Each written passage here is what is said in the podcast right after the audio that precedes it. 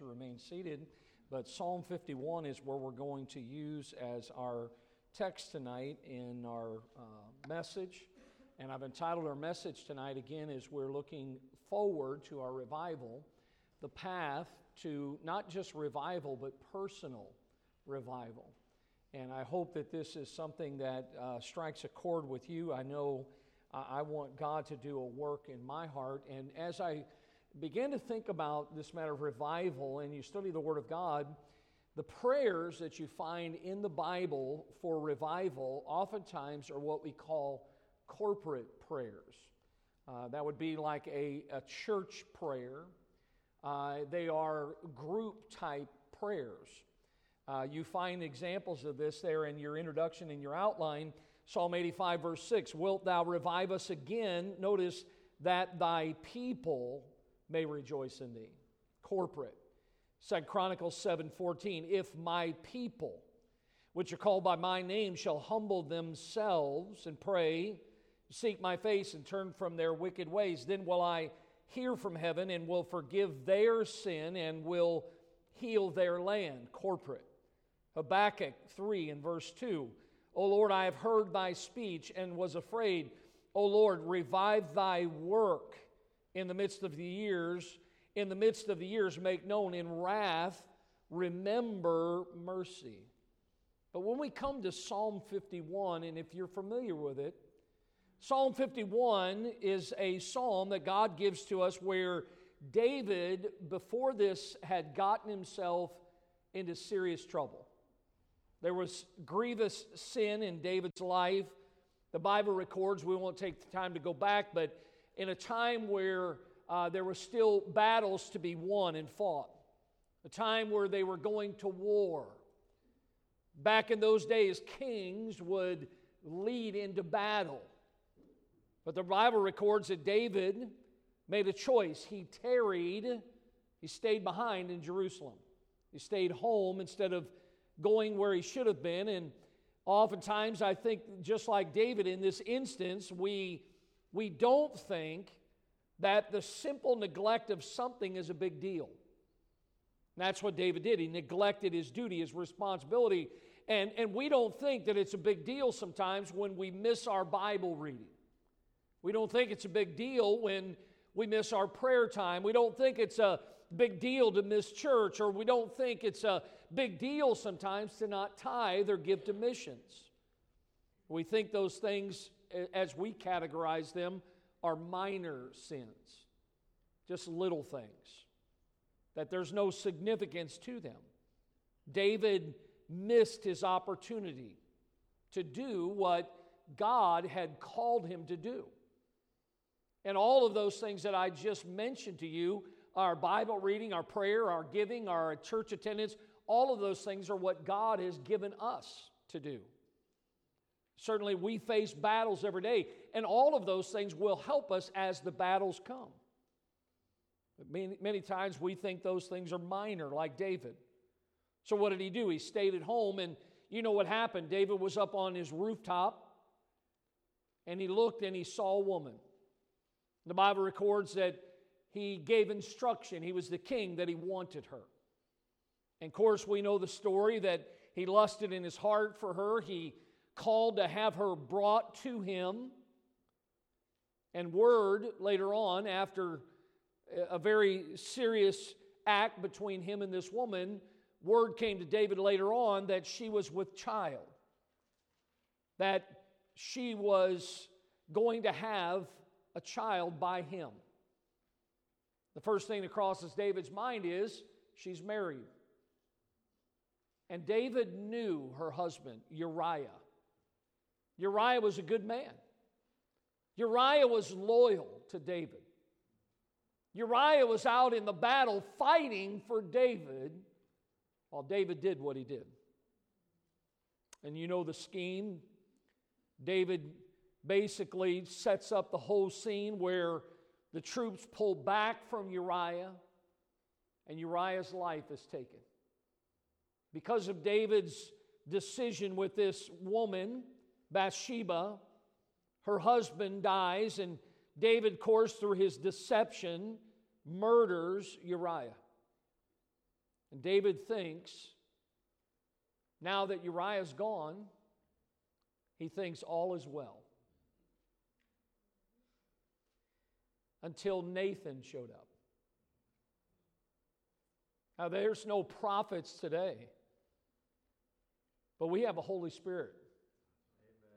That when we do something, the Holy Spirit, like Nathan the prophet, will show us, Thou art the man. This is something in your life, something in my life that does not belong in the life of a Christian. And that's, that's what brings us to Psalm 51. David's sin is exposed.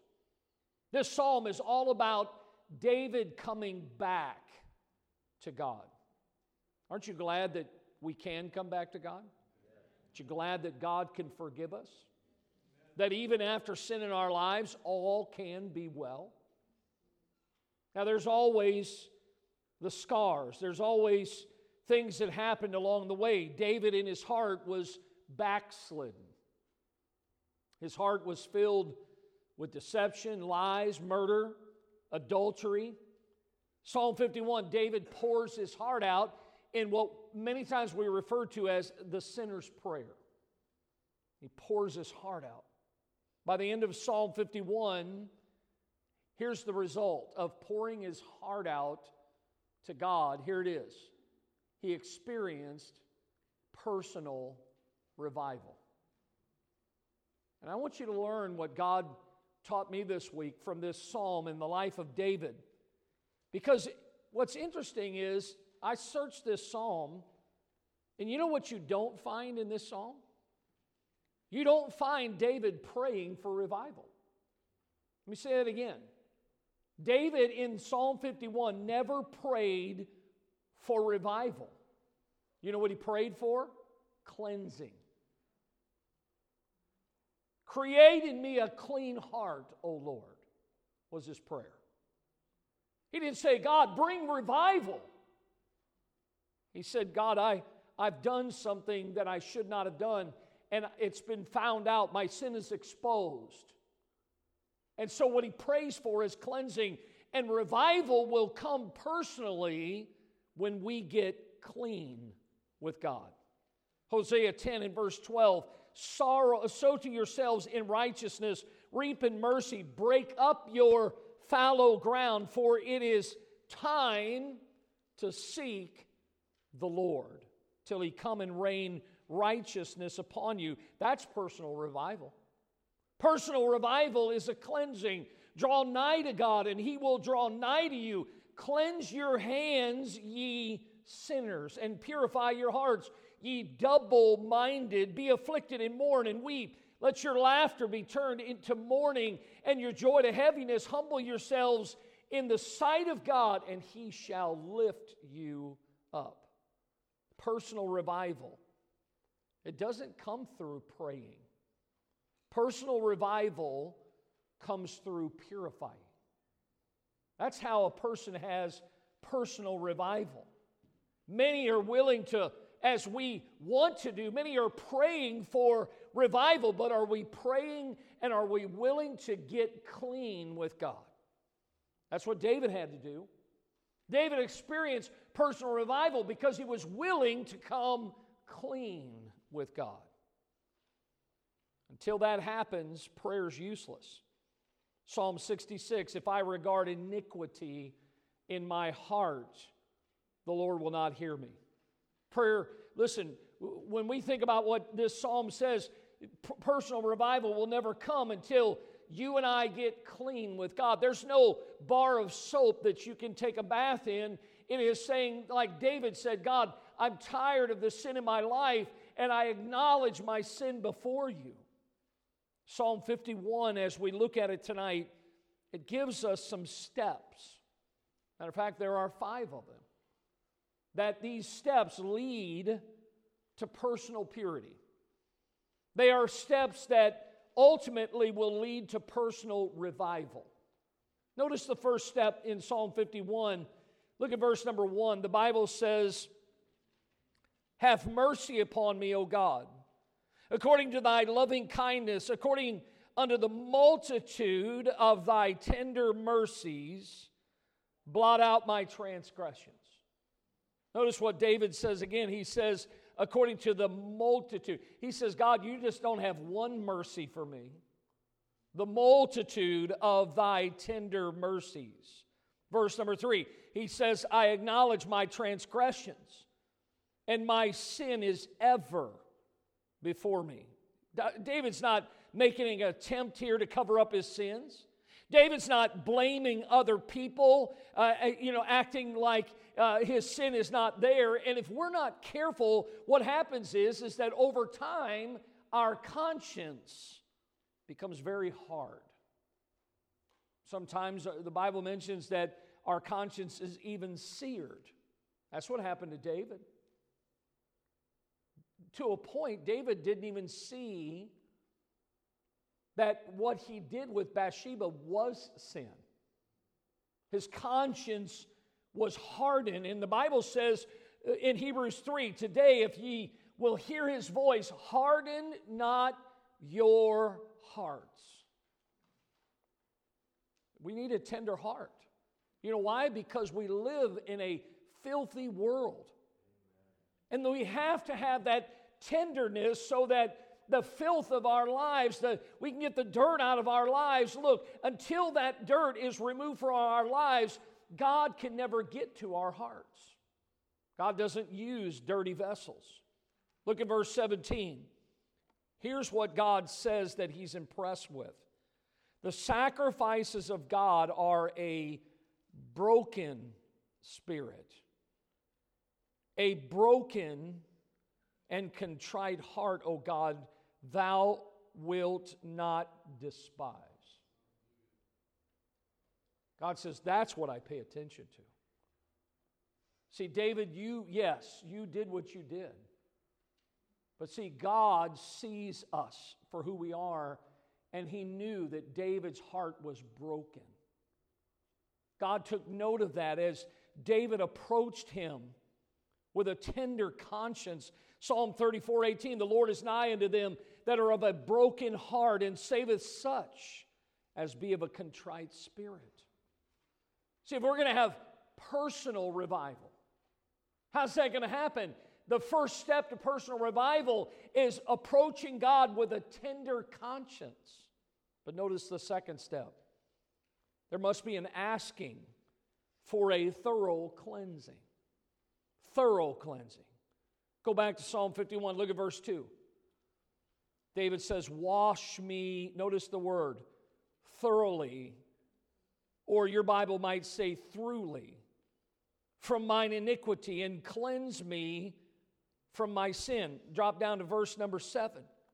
Purge me with hyssop, and I shall be clean. Wash me, and I shall be whiter than snow. Verse 9 Hide thy face from my sins, and blot out all mine iniquities.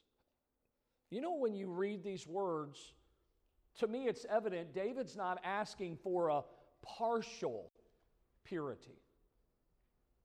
The Bible uses this word here where he says, Wash me thoroughly.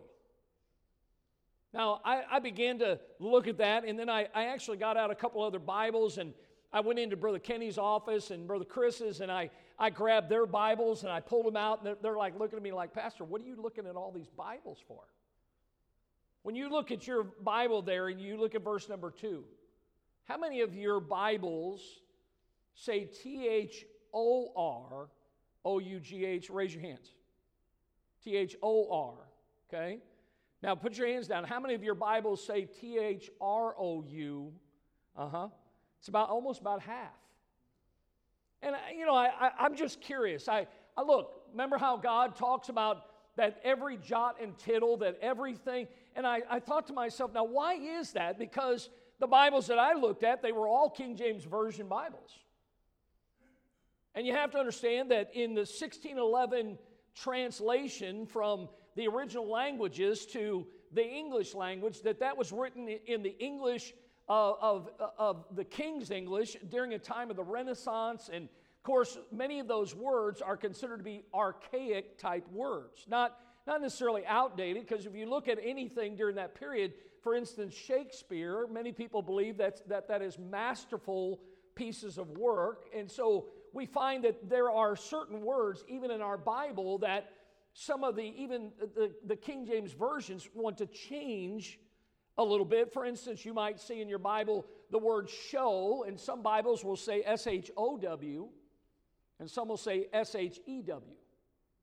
Uh, some Bibles will use the word establish, S T A B L, uh, establish. All right, I won't spell it for you tonight. But some other Bibles might say establish with an E.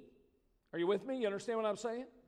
So I got curious about this thoroughly and throughly. So I spent a little time studying it. By the way, the Bible tells us that these were more noble than those in Thessalonica because they searched the scriptures daily. That's what I was doing. I thought I'm going to look this up and study this out a little bit more because some Bibles use the word thoroughly and some Bibles use the word throughly, and there is a difference. The difference is that the word thoroughly, T H O R U G H L Y, literally carries this understanding from the outside in. But if you look at the word throughly, it actually is a word dealing with working from the inside out. How many of you think that's a difference? Because one is from the outside in, and the other one is from the inside out. Now, when God saves us and God changes us, does He change us from the outside in? No, He changes us from the inside out. So, whenever I look at this, I notice here that He uses the word throughly, this matter of inside out. Throughly is a deep, complete, penetrating action. What was David saying when he says, Wash me throughly? He, David was saying to God, Lord, don't just scrape off the stuff on the outside of my life. He says, God, do a work in here. Sometimes I get in discussions with people, and again, it's, it, we all have the Holy Spirit of God, right, as Christians? And sometimes people say to me, Well, Pastor, I, I just think that, you know, we could wear this, and why do you wear this? And look, people want to get into all those discussions. And, and you know, people say, well, I just don't see in the Bible where it says this and where. And sometimes that's true. But I am a firm believer in what the Word of God teaches that as we are saved, God's work begins on the inside and it manifests itself on the outside. For instance, can you see a person getting saved? Have you ever seen now, maybe you've been there when somebody prays and trusts Christ, but can you see salvation? You can't. Why? Because where does it take place? In the heart. But when somebody goes through that baptismal pool, that is an outward expression of what has taken place on the inside. When I looked at this word, I thought, what a neat study. What a neat thought here. David says, Look, I, I don't want to just put on some new clothes. God, I want you to change me in here.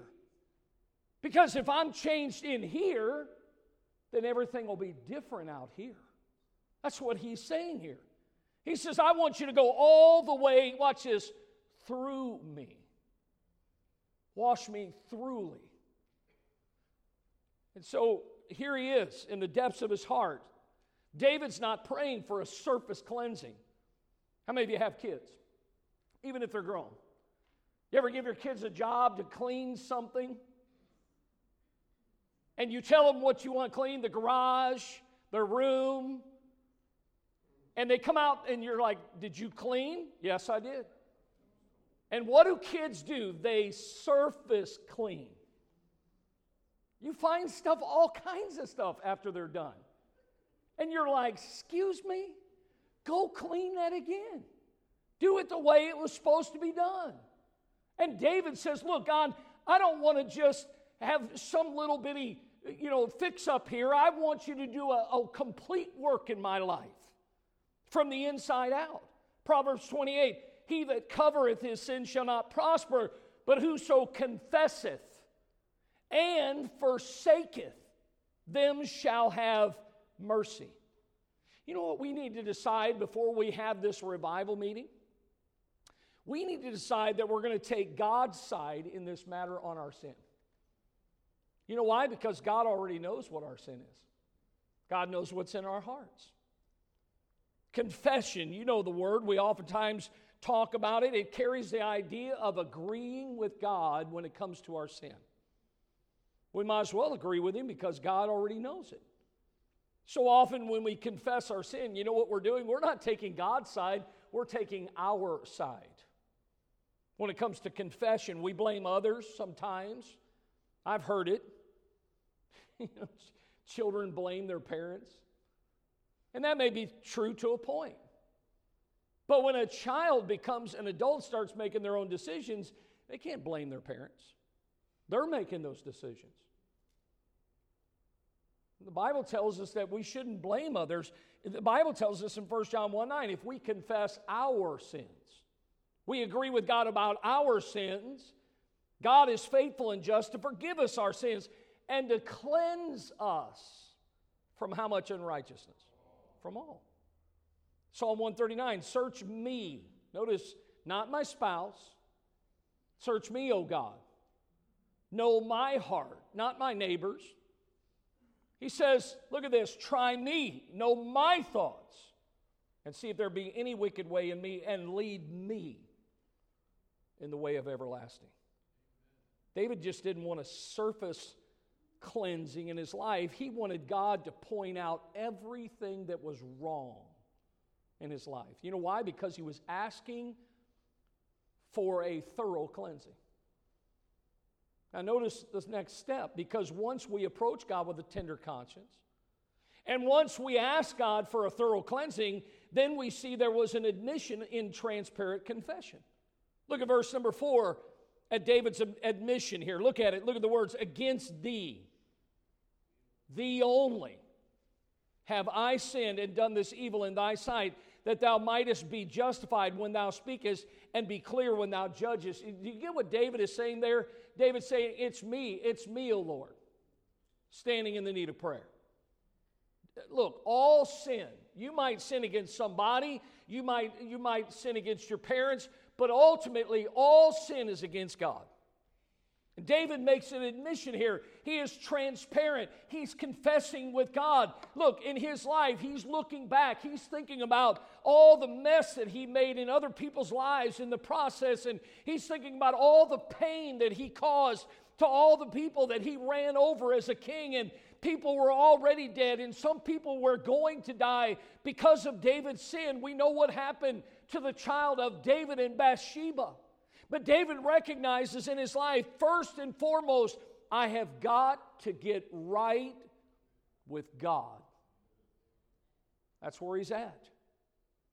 I think sometimes we've, we've been taught to tell partial truths, not to reveal everything. Can I give you a couple verses?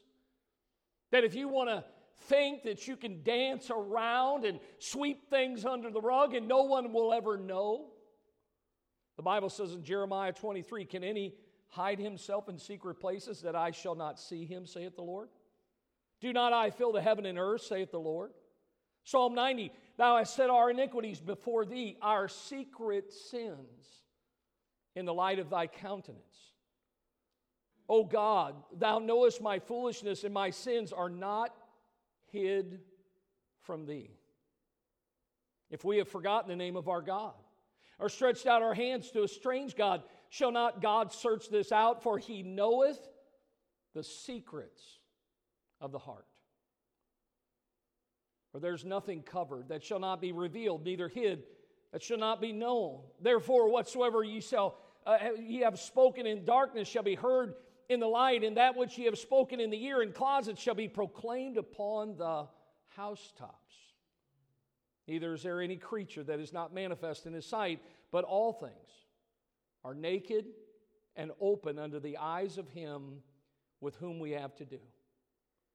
Look at, look at Psalm 139. Whither shall I go from thy spirit? Or whither shall I flee from thy presence? If I ascend up into heaven, thou art there. And if I make my bed in hell, behold, thou art there. And if I take the wings of the morning and dwell in the outermost parts of the, of the sea, even there shall thy hand lead me, and thy right hand shall hold me. And if I say, Surely the darkness shall cover me, even the night shall be light about me. Yea, the darkness hideth not from thee, but the night shineth as the day, and the darkness and the light are both alike to thee. Have you been transparent with God? Because again, God knows. I remember one time I was traveling. I, I traveled to the Midwest to see my, my parents, and we at the time years ago, and we we had uh, we had some pets, and I had this one dog that that I loved, and my mom she always acted like she didn't like dogs, but I think she took a liking to this dog that that we had, and and little did I know that when I left to go do something, I came back to my mom's house. I, it was time for me to leave to go to the airport, and so I grabbed my, my backpack and I went to the airport. And uh, you know how you go through the screening, you put your bag there, and it goes through the, the thing, and they, they, they kind of can see what's in the bag. And so the bag comes out, and I'm waiting to grab it, and somebody says, Is this your bag? And I said, Yes, it is. They said, Step over here with me. I knew what was in my bag. I thought, what are they, you know? So I thought, well, it's just maybe a mistake. And I get over there, and they're rifling through, digging through my backpack, and they're looking and look. And I thought, I don't know what you're looking for, but there's nothing in there. You know, it's always embarrassing because they want to pull out your personal things right in front of everybody, you know. And uh, and so she's digging around, and she finally unzips this little bitty zipper up by the handle on my backpack, and she pulls something out of there, and I I kind of looked at her and I was like, What is that? I didn't put that in there. She said, This yours? And I said, Well, it's my bag. She goes, Well, did you put this? I said, No, ma'am. And so, come to find out what it was, was it was some dog treats. And I, I, I she let me go, and she says, We're going to have to keep these. And I said, You can have them, eat them, you know. And, and I got to the gate, and, i and I, I think I called my wife, and I was telling her, I said, strangest thing. I've, and then I don't know if she said it or I thought about it, and I thought, you know, so I called my mom's house. I said, Mom, did you put something in my bag? She goes, Oh, yeah, I forgot to tell you, I put some dog treats in there for your dog. I said, Gee, I want to I want to thank you from the bottom of my heart. Now, I thought I was being transparent with the agents at the airport. But the reality is, there was something there. I think sometimes, even in our lives, we become calloused and we think that we've told God everything, but sometimes there's something that maybe we've overlooked. Something we haven't thought about in a while. We've forgotten about it. And listen, sometimes what happens is, is that our conscience becomes dull. We don't see it as sin. But that's not what I see in Psalm 51. David isn't hiding anything, he makes an admission. Notice the fourth step to personal revival. David then moves to an agreement to total conformity, not partial, total conformity. Look what it says in verse number 10 of Psalm 51. Here's what he says Create in me a clean heart, O God, and renew a right spirit within me. Cast me not away from thy presence and take not thy Holy Spirit from me. Restore unto me the joy of thy salvation and uphold me with thy free spirit. I love these words here in these three verses the words create, the word renew, the words cast me not away, restore, uphold. David, you know what he realized? I'm just a lump of clay. God's the one that created me, and and somehow along the way, I fell off the potter's wheel. God was trying to do something in my life, trying to shape me into what He wanted me to be. And David was placing himself here when he makes this agreement with God. He puts himself back into the hand of the potter as, as if to say, God, make me again. Take my life and turn me into what you want. But can I tell you that if personal revival is going to come in our lives, God can't make us again if there's dirt in the clay.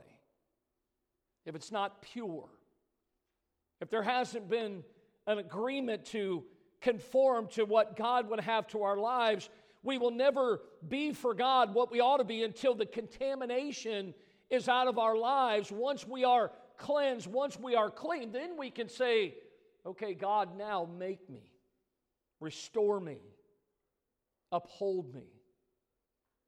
You see, God wants to shape us and mold us into all that He's designed us to be. Romans 9 Thou wilt say then unto me, Why doth he yet find fault? For who hath resisted his will?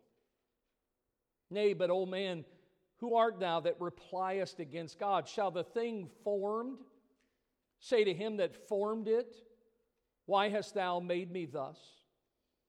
When we get these contaminants out of our lives, you know what's going to happen? We're going to delight to do God's will. We're going to say, Lord, not my will, but thine be done.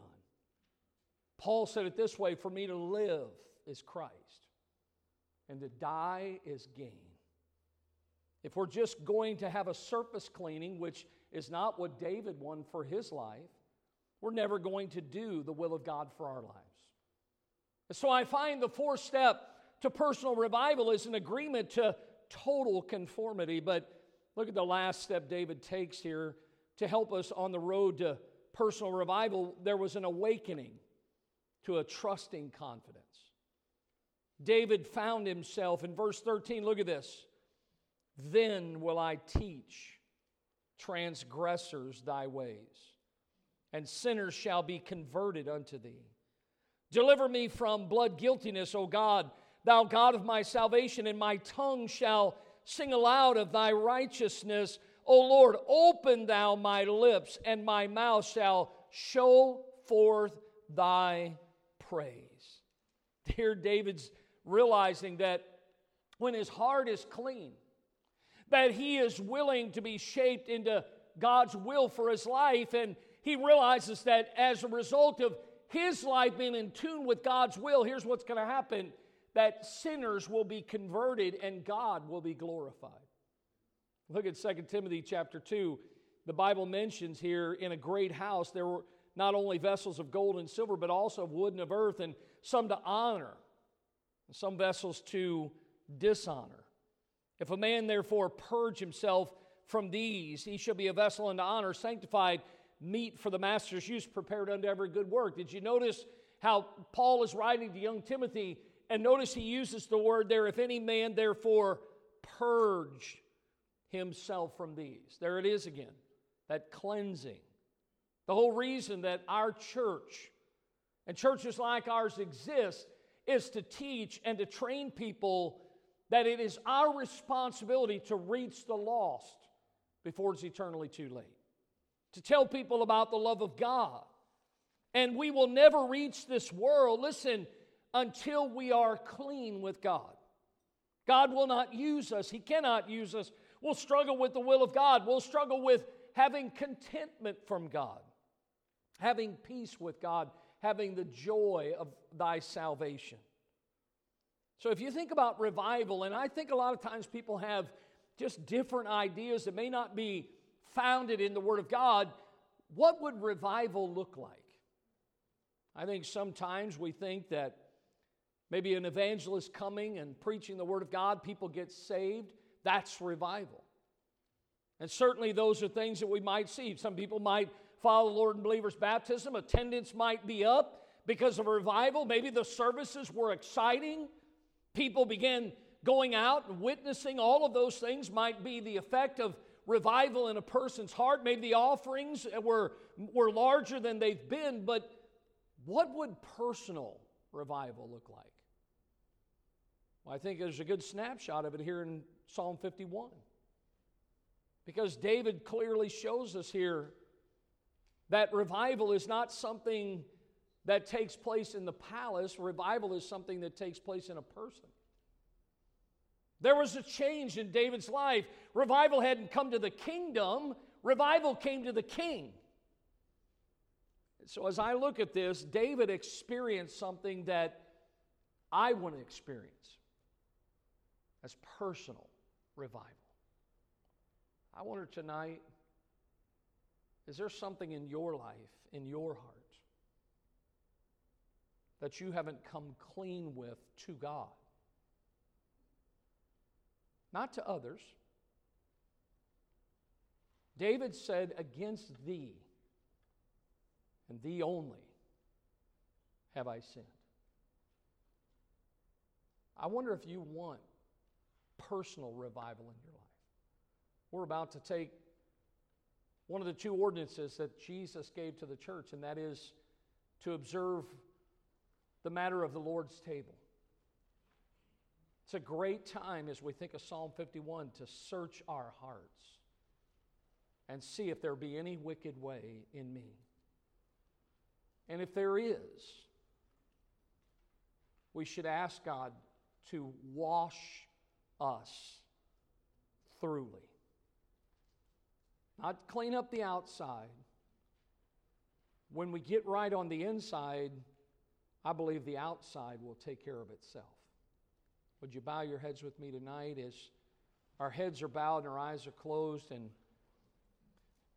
we're thinking about this psalm and thinking about the revival coming up and of course the Lord's table that we'll observe here in just a few moments. I want you to think about what David did that brought him to the point that Nathan had to come to him. And certainly, I'm no Nathan, but I'll tell you this that God's Holy Spirit can come to us and convict us. God's Holy Spirit can point things out in our lives. And for just a few moments tonight, before we turn towards the Lord's table, I want to ask you to search your heart.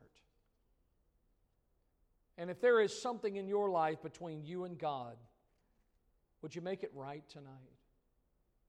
Say, Lord, I want to have personal revival. Oh, it's wonderful that God would revive His work. But my prayer tonight is God, revive me. And so, as the piano plays, let's stand to our feet tonight. The altar's open. Would you come tonight and spend maybe a few moments with the Lord? Get on your face before God. Nobody knows why you're coming, they don't know what's in your heart, but God does. What a great opportunity. The Bible tells us as we approach the table that each one of us need to examine our lives. And as we do, nobody else knows but God does. Nothing between my soul and the Savior. And if God does a washing, his washing is thorough.